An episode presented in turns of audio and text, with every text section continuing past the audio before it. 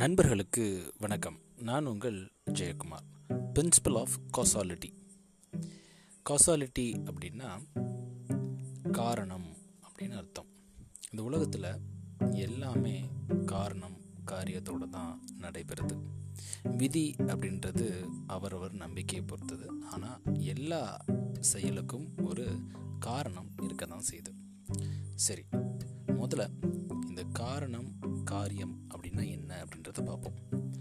ஒரு செயலை செய்கிறதற்கு மூலமாக இருக்கிறது பேஸாக இருக்கிறதுக்கு பேர் காரணம் அப்படின்னு சொல்கிறோம் காரணம் ஏற்படுத்தக்கூடிய அந்த ஆக்ஷன் இருக்குது பார்த்தீங்களா? அந்த வினையை நாம் காரியம் அப்படின்னு சொல்கிறோம் காரண காரியம் அப்படின்றத தூண்டுதலும் துளங்களும் அப்படின்னும் ஆங்கிலத்தில் காஸ் அண்ட் எஃபெக்ட் அப்படின்னும் குறிப்பிடுறாங்க.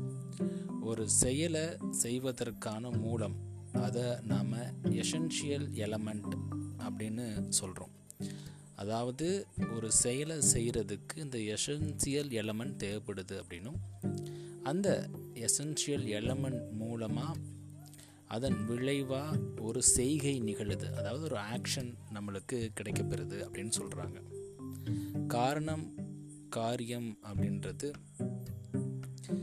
எல்லா செயல்களுக்கும் பொருந்தும் அப்படின்றது இந்த பிரின்சிபல் ஆஃப் காசாலிட்டி நம்மளுக்கு எடுத்துரைக்குது. சரி ஏதாவது எடுத்துக்காட்டோட சொல்ல முடியுமா? எஸ் மழை பெய்யுது ஏரி குளம் எல்லாம் நிறையுது. இது வந்து காரியம் அதாவது ஆக்ஷன் இந்த நீர்நிலைகள் நிறைகிறதற்கு காரணம் மேக கூட்டங்கள் அதுதான் அங்கே மூலமாக இருக்குது மேகங்கள் ஒன்று சேர்றனால தான் அதுலேருந்து நம்மளுக்கு மழை பெறுது இதுதான் காரணம். இதை இதுக்கு மேலே எளிமையாக எப்படி சொல்லணும் அப்படின்னு எனக்கு தெரியல. ஸோ மைடியர் ஃப்ரெண்ட்ஸ் நம்மளுடைய வாழ்க்கையில் நம்மளுக்கு கிடைக்கப்பட்ட எல்லா நிகழ்வுகளுக்கும் விதி அப்படின்றது கண்டிப்பாக கிடையவே கிடையாது.